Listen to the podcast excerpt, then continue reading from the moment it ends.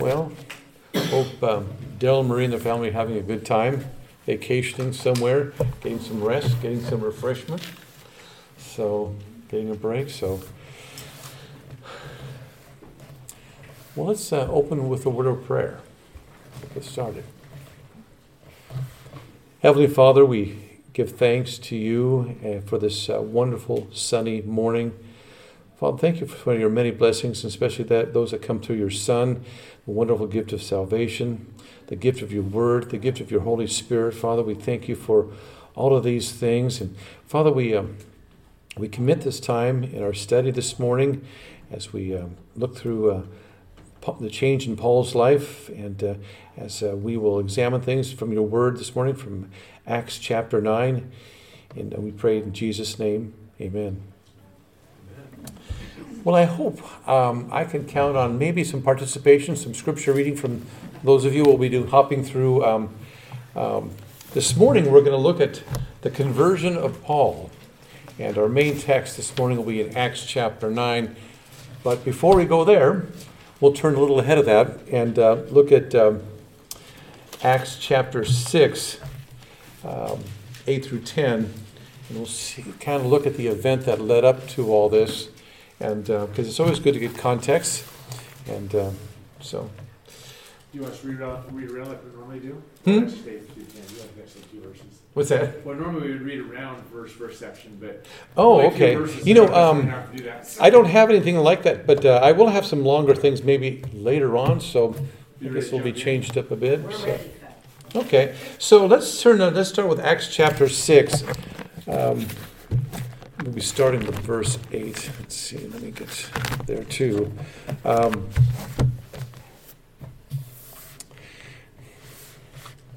Acts 6, let's see, um, verse, yeah, uh, starting with verse 8. I don't know if someone would like to read verses 8 through 10 for us. Now, Stephen, full of faith and power, did great wonders and miracles among the people. Then there arose certain of the synagogue which were called Libertines and Cyrenians, and of Alexandria, and of them Cilicia, and of Asia, and disputed with, with Stephen. But they were not able to resist the wisdom and the spirit by which he spake. So before we get to um, get to what's uh, with Paul or Saul, um, we're looking at Stephen right now. Um, and Stephen was making a, a, making a big impact with the preaching of the gospel, and he was going into the synagogues and sharing the gospel there. And this particular synagogue, I think this is we're situated in Jerusalem, was one called the uh, synagogue of the freedmen. So it had a wide group of uh, people there, and uh, he was making his message known. Um, and as we see, Stephen was a very gifted, powerful speaker. And, uh, and so he was uh, making a huge impression upon those that were in the synagogue. And um, as we see also, this begins to kind of start wrangling the Jewish people a little bit as there's, we start seeing a rebellion against the gospel. Um, in fact, so much so um, as we move on in our study, and if someone would read verses 11 and 12. Then they secretly persuaded some men to say, We heard him speaking blasphemous words against Moses and God. They stirred up the people, the elders, and the scribes. So they came, seized him, and took him to the Sanhedrin. So, uh, so how we now? Now we're yep. Now the, the Jews are getting uh, worked up about the message, and um, it's interesting. We start seeing some really serious pushback against the gospel uh, by by the Jews, and uh, and and Stephen's message. And so this is kind of anyway setting the stage of what's going to happen down the road. Um, in fact, let's see. I made a note here, looking ahead to. Um, this is fifty-one. Where was I?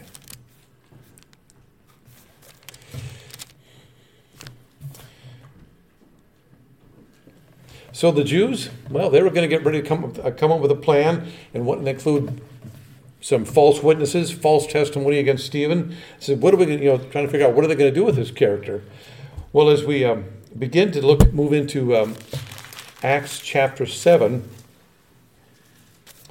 So Stephen presents this. This is a great passage, by the way. I enjoyed reading through Acts seven because Stephen's sermon is just, I think, it's just a tremendous walk through the Old Testament in a condensed form, kind of like as we used to say in the, the Reader's Digest form. But he starts with Abraham and takes, walks all these Jews through Jewish history, and um, and basically paints a picture that uh, as much as the Jews took a lot of pride in their in being descendants of Abraham, well, Stephen paints a different picture of what the Jews were, you know, really like as the as he was showing that. Um, they were rebellious, stiff-necked people through all the all the generations leading up to um, to the crucifixion of Christ, and so this is something that uh, we see it, um, and we begin to see the response. In fact, in chapter seven, verse fifty-one, I'll read this passage here. You men who are stiff necked, uncircumcised in heart, and ears are always resisting the Holy Spirit, you are doing just as your fathers did. See, because remember, they, they, they all took pride in being descendants of Abraham. Which one of the prophets did your fathers not persecute? They killed those who, left, who had previously announced the coming of the righteous one, whose betrayers and murderers you have now become. You who received the law as ordained by angels, yet did not keep it. So, so that's the kind of the summation of, um, of Stephen's sermon there, and um, and just after again a, a tremendous, powerful uh, message that he delivered there in the synagogue. Um, so what happens next? Well, what is the response to uh, Stephen's message? Well, after he told them they were guilty of breaking God's law and crucifying Christ on the cross, we moved to, in fact, uh, moving to verse 54, chapter 7. Now, when they heard this, they were cut to the quick and began gnashing their teeth at him. Wow, what a response. it's just. So, um, so what's the next thing that happens? Well, um, in fact, let's look at verses 57. Um, 57 and oh yeah let's have someone could read yeah verses 57 and 58 chapter 7 but they cried out with a loud voice and covered their ears and rushed at him with one impulse. When they had driven him out of the city they began stoning him and the witnesses laid aside their robes at the feet of a young man named saul. Okay. So at the very end of verse uh, verse 58 we have the mention of a man named Saul. And so he's there in, this, in the midst of all this. Um, in fact, it, uh, let's see. So we meet Saul here. And who is this Saul? What do we know about him? Well, for those of us who've been through the studies of uh, Paul's life, we know that uh, Paul, Saul, was well educated. He was um, under one of the great teachers, Gamaliel. Uh, I believe he was trained in Jerusalem. Um, Paul's hometown was Tarsus. He was of the tribe of Benjamin, and he was a Roman citizen because of his father. So he got some rights and privileges there. And so uh, that's who we meet this, this guy.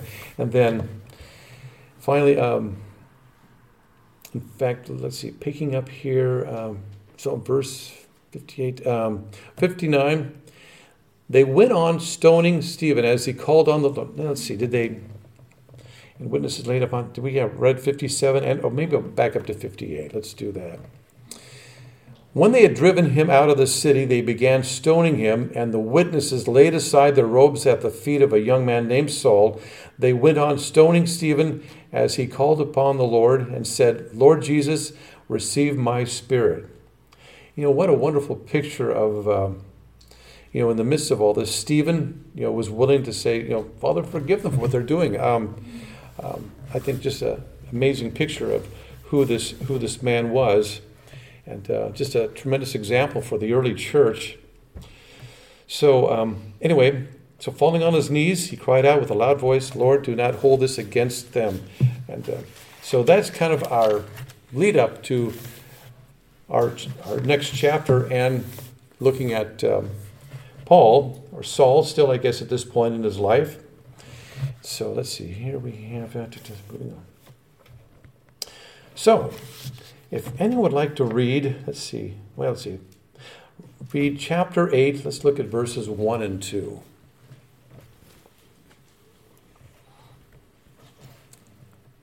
On that day, a great persecution broke out against the church in Jerusalem, and all except the apostles were scattered throughout Judea and Samaria.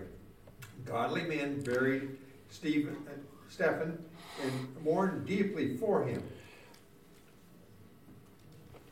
Okay, so um, so it seems like now it's almost open season for persecution for the young church, and um, so um, and now that uh, looks like Paul is now Saul is on the move to begin um, getting things in place so he can go out and really um, uh, really start ramping things up against the young church and start arresting people. So he's um, he's a he's a man with a man with a plan, so to speak. Um, so let's see. Let's see. What are we? Moving on here to. Yeah, it says here in verse 3, yeah, look, pick it up in verse 3. But Saul began ravaging the church, entering house after house, and dragging off men and women. He would put them in prison. So, um, so here's, here's, what, here's what Paul, or excuse me, Saul was up to. As we look at this, it seems like, um, and then of course, uh, his plan is that he, he was on the road to, um, he's on the road to Damascus, and um, and one of the things I was looking at is we're looking ahead too that uh, I was asking the question myself, and maybe here's I'll throw this out to anyone: Why was Damascus maybe a target city for for Saul? Any thoughts of why that was a what was what was why was um, Damascus in the sights of of Saul at this point? What did he? Anybody thoughts background? Um, strategically in the geographical location, then I don't know. Yeah, it's it's well, it's a it's a it's a it's a significant city. Damascus. It looked like as the church was beginning to grow, and going beyond the bo- the bounds of Jerusalem, Damascus was a place where evidently the gospel really began to take hold, and was there was beginning to be quite a, a group of believers that were in that city, and so it it just I think it, it it put it on um, Paul's radar, Saul's radar, and so um, that's um, that's kind of why I think Paul was uh, on the move in that direction, and it was, of course, a, I think a significant commercial center as well. So, so continuing on here, okay. In fact, as we see, should move ahead. Maybe. Let's do this. Um, I maybe we're still in chapter eight. Um,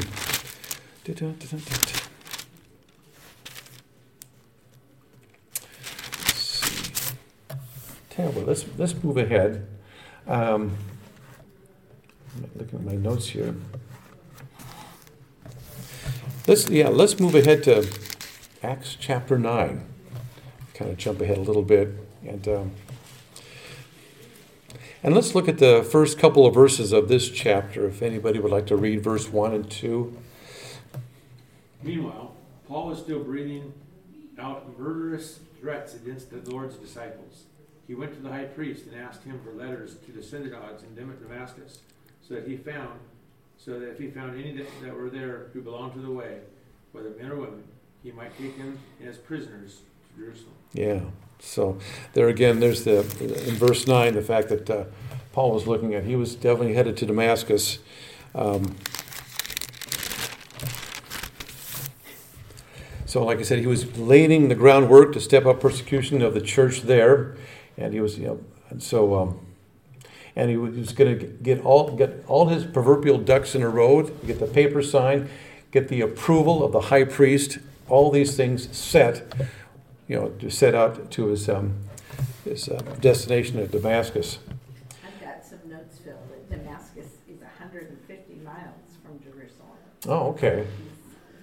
It- It's saying kind of what you said, that as Christians, what Jerusalem, when persecution began, Yeah. Went out Yeah. cities. Yeah. Hundred and fifty miles. 150 miles, so that's, for us, I guess it would be from here up to, well, of course, Seattle's not, Seattle's not quite that far, but it'd be, yeah.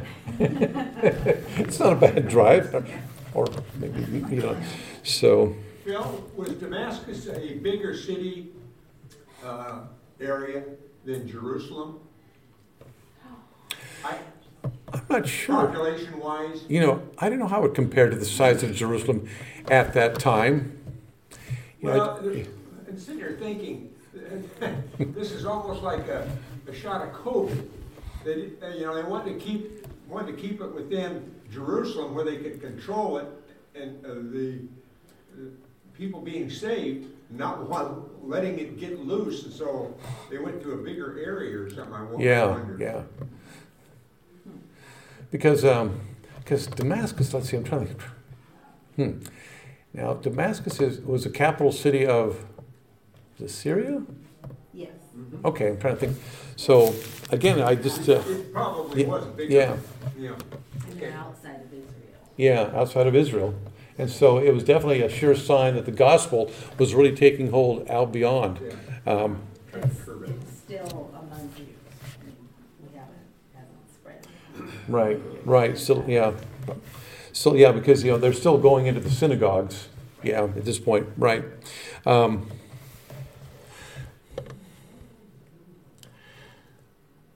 in fact, you know, it's funny. It's just it's, this is you know just looking at Saul. You know, you know, just jumping back to chapter eight, verse three, where it says, you know, Saul began ravaging the church, entering house after house, dragging off. So, again, this you can see this is something that Paul had been working on for a while to, to, to go after the church.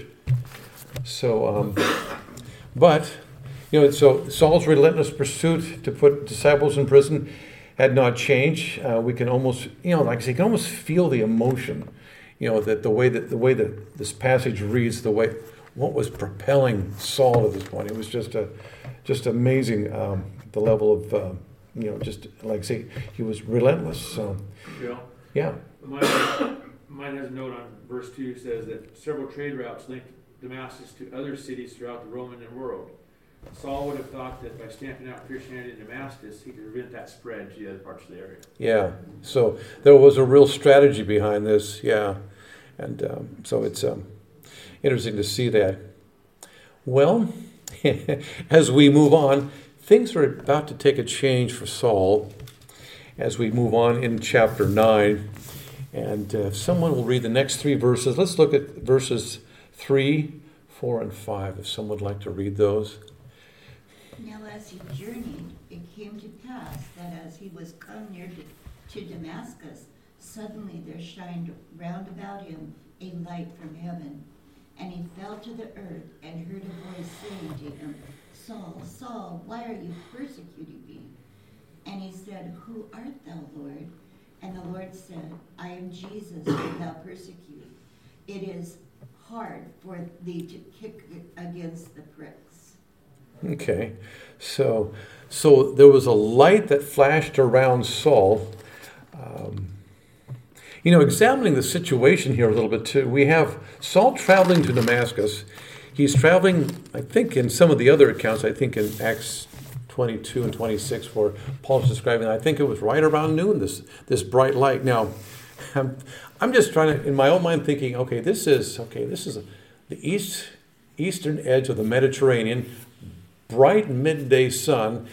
What made this light so more intense, more dramatic than what was already out there? You know, Paul was, he was in the middle of the day. This, you know, it, um, it, it had to have been something extremely exceptional. This is what I just, I, I just thinking about this a lot. It was, um, I thought was just a fascinating aspect. So, so, like I say, the light was something extremely exceptional that exceeded the day's brightness. Um, and as we look back at um, reading it, uh, let's see, looking at verse 4, reading that again, he fell to the ground and heard a voice saying to him, Saul, Saul, why are you persecuting, persecuting me? And, um, you know, what's, ask me, isn't that an amazing question? Um, what makes that kind of a, unusual? Why are you persecuting me? Did anybody think? It's very personal.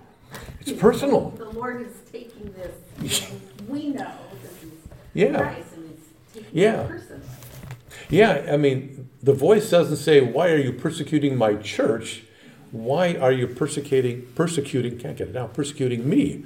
Um, so I thought, wow, um, and, and we could, you know, we can just look at this a little bit. The fact that, you know, as individual believers in Christ, we have this very close union with Him when we're made a part of His body.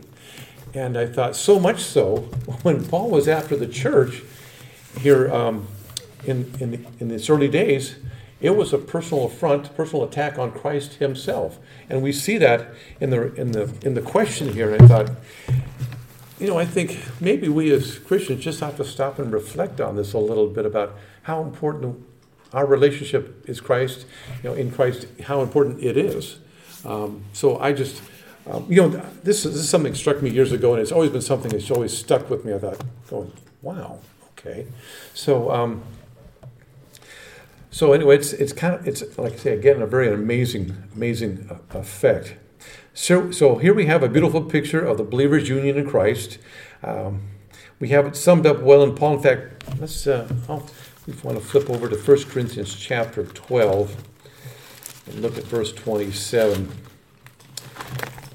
Corinthians 12.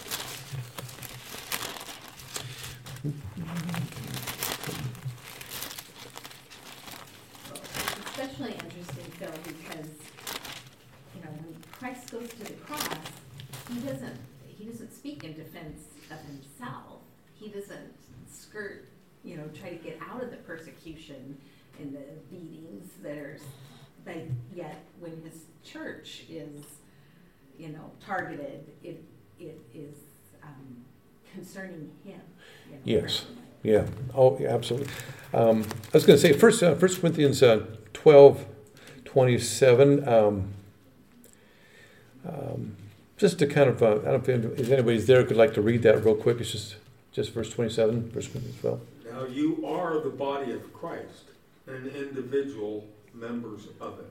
Right. So, um, what a, yeah, what a great truth to remember. And uh, like I say, brought out in this whole situation with uh, with Saul.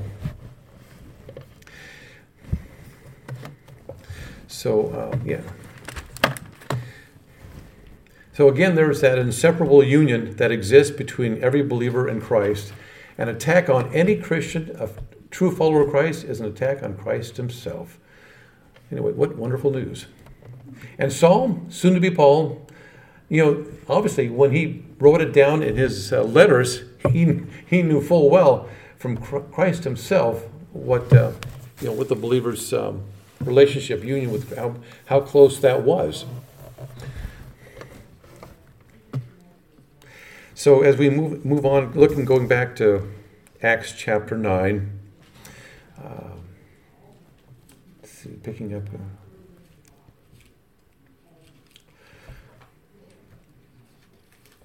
So we have Saul's response and yes, who are you, Lord? And he said, I am Jesus whom you are persecuting. So there's uh, the Lord speaking to him. Um, Saul at this point did not recognize, Saul at this point did not recognize who was speaking to him, yet Saul at this least realized it was a supernatural being who now identifies himself. Um, I am Jesus who you are persecuting. Again, we have a personal reply, whom you are persecuting. So, um, it's again reminded of the personal connection between believers and and the Lord. Continuing on, uh, looking at verse uh, looking at verse six. Uh, let's see. I'll read verse six. But get up and enter the city, and it will be told to you what you must do. So Saul is going to be given some new marching orders here um, from the Lord Himself. Um, and as we mentioned um, mentioned before, um, in the book of Acts, chapters 22 and 27, we have also Paul, his own personal recounting of his conversion. In fact, I thought maybe what we'll do, we'll turn forward to Acts chapter 22, and we'll read a section um, starting with verse 6. Um, verses 6 through 10.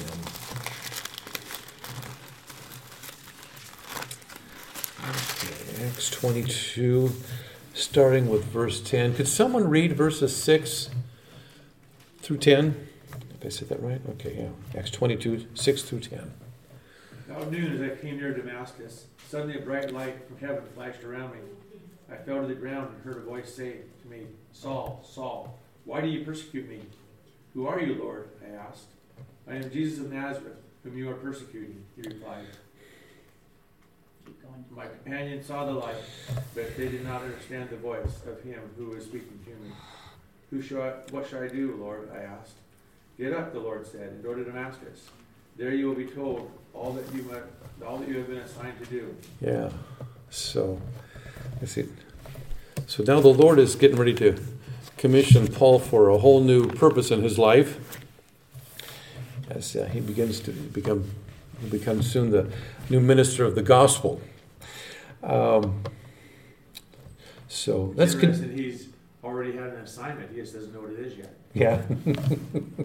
so stay tuned. For further details. yes. So um, let's look at. Uh, let's see. Let's um, jump. Jump. Let's jump ahead a little bit in chapter 22 and pick up uh, with verses uh, 17 through 21. Would someone like to read that section? Yeah.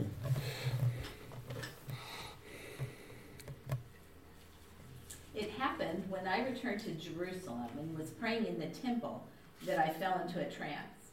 And I saw him saying to me, Make haste and get out of Jerusalem quickly, because they will not accept your testimony about me. And I said, Lord, they themselves understand that in one synagogue after another, I used to imprison and beat those who believed in you. How far? Uh, up uh, through uh, verse 21? 21. Yeah. And when the blood of your witness Stephen was being shed, I also was standing by approving and watching out for the coats of those who were slaying him. And he said to me, Go, for I will send you far away to the Gentiles.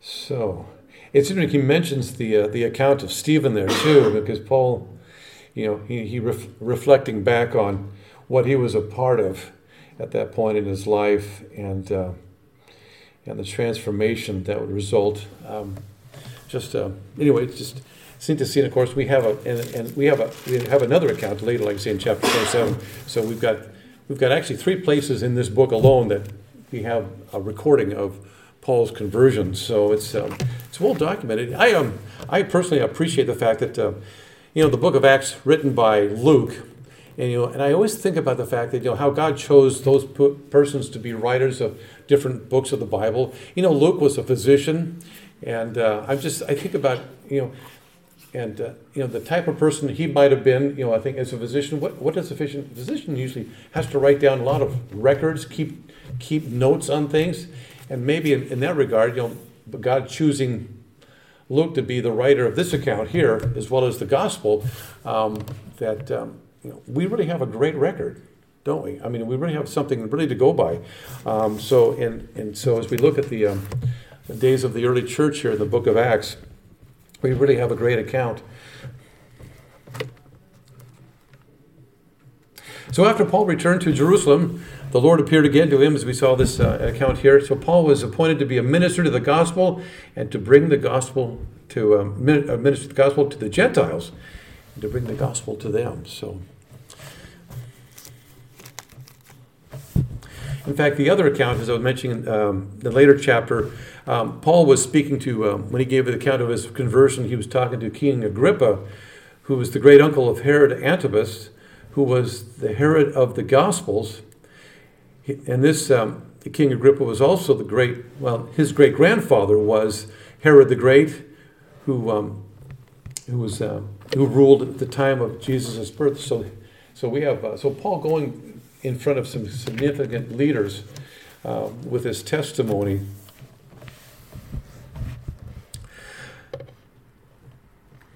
And then, but going back to um, to um, Paul's uh, seeing the light. Interestingly enough, all who were traveling with Saul um, saw a bright light that that only saw understood the words of the glorified Jesus because according to the accounts others in his traveling party I guess it made it sound like heard the voice but didn't understand any of the words. And uh, and I guess there's some differences in the, some of the verbs in the word um, uh, did I write this down? See back going back to chapter 9 verse 7 and all the men who journeyed with him stood speechless hearing a voice but seeing no one. So, um, and the fact that only Saul saw the risen Christ, but the others saw the saw the light, heard heard some sounds, but didn't hear the words that Jesus was speaking to Saul or Paul. So it's interesting to see how that whole situation, how that was being played out. Well, let's pick this going back to chapter 9 and we will resume there. Picking up with verse verses eight. Um, let's let's read verses eight and nine. Or someone would like to read that for us? Back in chapter nine, verses eight and nine. Saul rose from the ground, and although his eyes were open, he saw nothing. So they led him by hand and brought him to Damascus. And for three days he was without sight and neither ate nor drank. So Paul finally, um, yeah, so so Paul finally um, arrived in Damascus, spent three days there without sight, and he didn't eat or drink. But I suspect he was probably in deep study and trying to figure out what what's going on and uh, meditating. So um, just an amazing event. So you kind of think about the rest of his party too. Yeah. Because there's there's more that are going with them, and what right. are they thinking? Yeah. Yeah, in fact, I, continue on this That's a good point. I suppose delving in there, I, I don't know exactly what happened with the rest of the people because now we have Paul now held up in Damascus, and maybe yeah, like I say, there are others with him. So here we begin to see a, a, different kind of Saul. At the start of the chapter, like I say, was he was relentless, pursuing the disciples of Christ. Now Saul needs to be led around by hand to find his way to Damascus. We have a stark contrast here, don't we, of, of his situation. So now he's a, a man without sight for the next three days. So quite a change of scene. And we, uh, we meet a disciple named Ananias, and he comes into the, our, our story here with verse 10. And uh, let's look at these next three verses um, 10, 11, and 12. Would someone like to read those? And there was a certain disciple at Damascus named Ananias, and to him said the Lord in a vision, Ananias. And he said, Behold, I am here, Lord. Then the Lord said unto him, Arise and go into the street which is called Straight, and seek in the house of Judas after one called Saul of Tarsus, for behold, he prays. Okay. And um, um, oh, in verse uh, verse twelve, want? Yeah, yeah, that's okay. and he in the vision a man named Ananias coming to him and putting his hands on him that he might receive his sight. So now we, we meet Ananias, and Ananias has seen a vision of the Lord, and he's told to go meet up with a man named Saul who's just arrived in town, held up at the house of Judas. And this man, Saul from Tarsus, and um, so uh, let's see, going on see. So, um, anyway, so we have another supernatural event.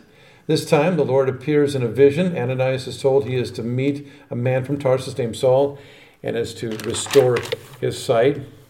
And we are told a little about Ananias over in Acts. Oh, we oh, told a little bit more about Ananias in Acts chapter 22, verse 12. I'll flip over there and see Acts 22, verse 12. I want to know who some of these people are. Uh, back in chapter 22, verse 12. And a certain Ananias, a man who was devout by the standard of the law, well spoken of by all the Jews who lived there. So Ananias was a man of a, had a, a, a good reputation, and I'm gathering it sounds like he was, he was a Jew, but he also was a brand new believer in Christ. And, uh, and uh, in some of the notes I was reading, in, I think one of um, maybe it was uh, John MacArthur's commentary um, notes saying that uh, evidently he might he was a leader in the Damascus church. So here was the man that um, was appointed to now to to meet Saul. Going back to chapter nine.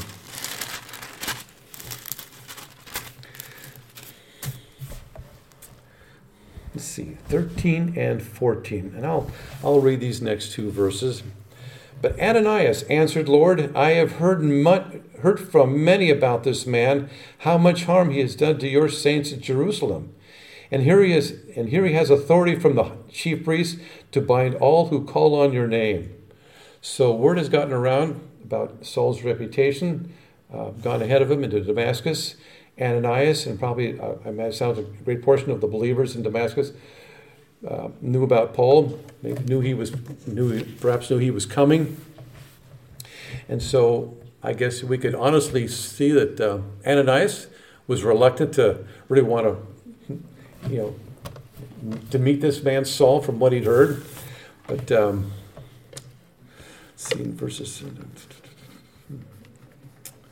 Let's see, as we continue on. Um, so the Lord speaks to Ananias. Let's look at verses um, 15 and 16. Anybody want to read those for us today? But the Lord said to him, Go, for this man is my chosen instrument to take my name to Gentiles, kings, and Israelites. I will show him how much he suffered for my name. Yeah. So this man Saul is now being commissioned to carry the gospel to the Gentiles, to kings, and to the children of Israel. So, um, and this, and you know, it's kind of neat to see that uh, you know at this point in Acts, we're seeing also the, the Gentiles are becoming more the picture of the gospel, you know, beyond just the Jews, and uh, so God is setting up kind of a this new direction, to, you know, the, the body the body of Christ to be have both Jews and Gentiles as one body. Um, but um, so and also it's mentioned like uh, we heard from our reading, and Paul will also suffer for the cause of Christ, and we know that of course in his missionary journeys he suffered many many things, and of course ultimately ending up in prison in Rome. Um, so that we know that all that all came about in Paul's life, but it, it all made a positive impact. It really spread the gospel you know, I just I've thought about that too. That you know all the prison epistles, and I thought, you know, the fact that Paul ended up in Rome, even in prison, and he was able to, you know, Roman, yeah, Roman guards and uh, uh, those officials in in uh, in Rome were they all got the gospel, and uh, many came to you know to believe in the Lord because of Paul being in prison, and so um, it's a it's a wonderful plan. it worked worked very well. Um, So let's see, continue. So moving on, we've got our, actually, we're going to probably finishing, finishing up with these last few verses. Um, let's look at uh, actually verses, um, okay, let's look at, this. yeah, look at verses 17, 18, and 19. Anybody like to read those final ones for us?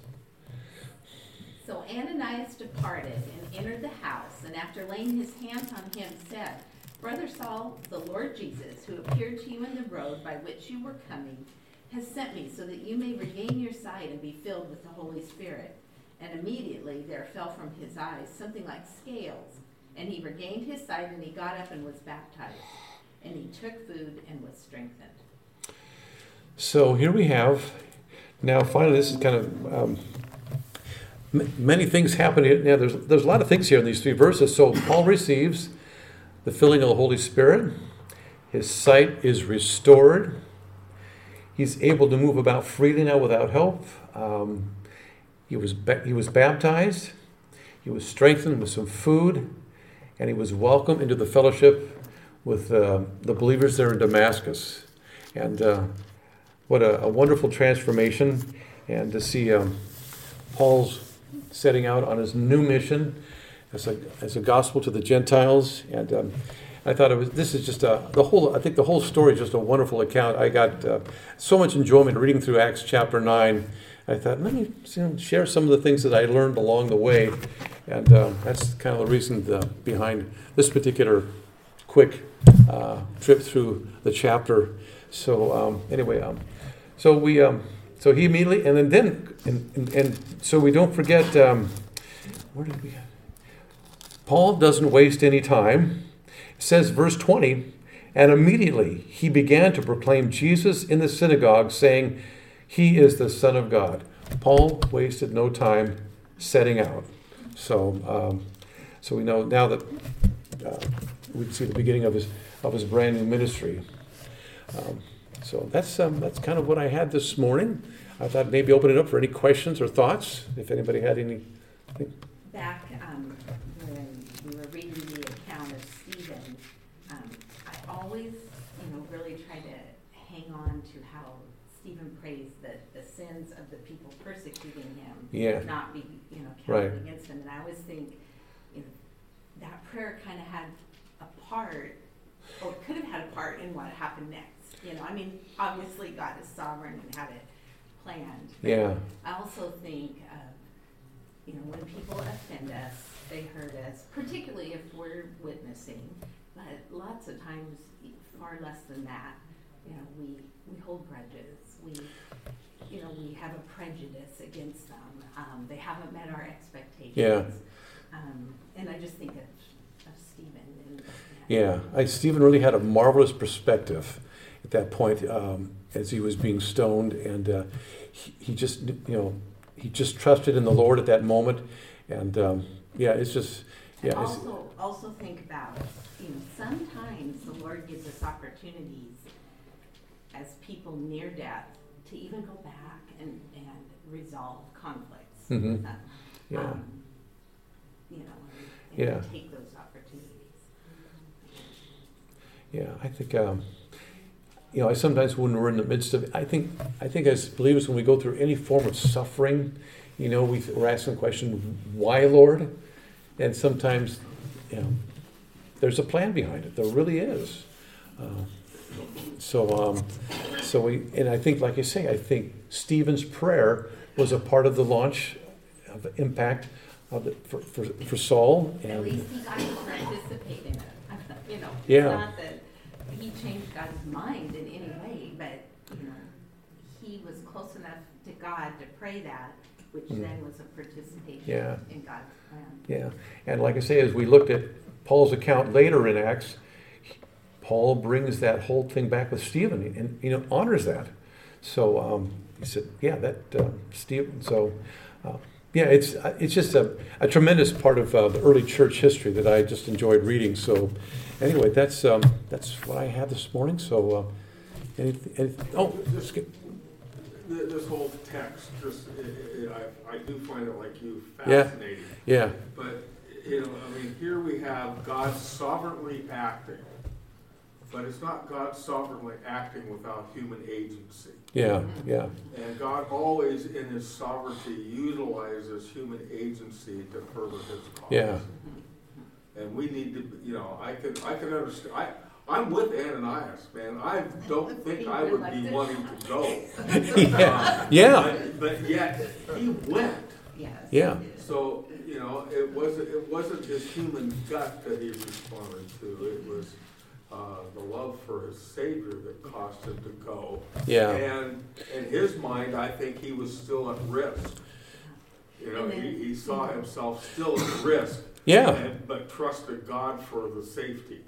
Right, But then think, and think too of the privilege and the blessing as things unfold.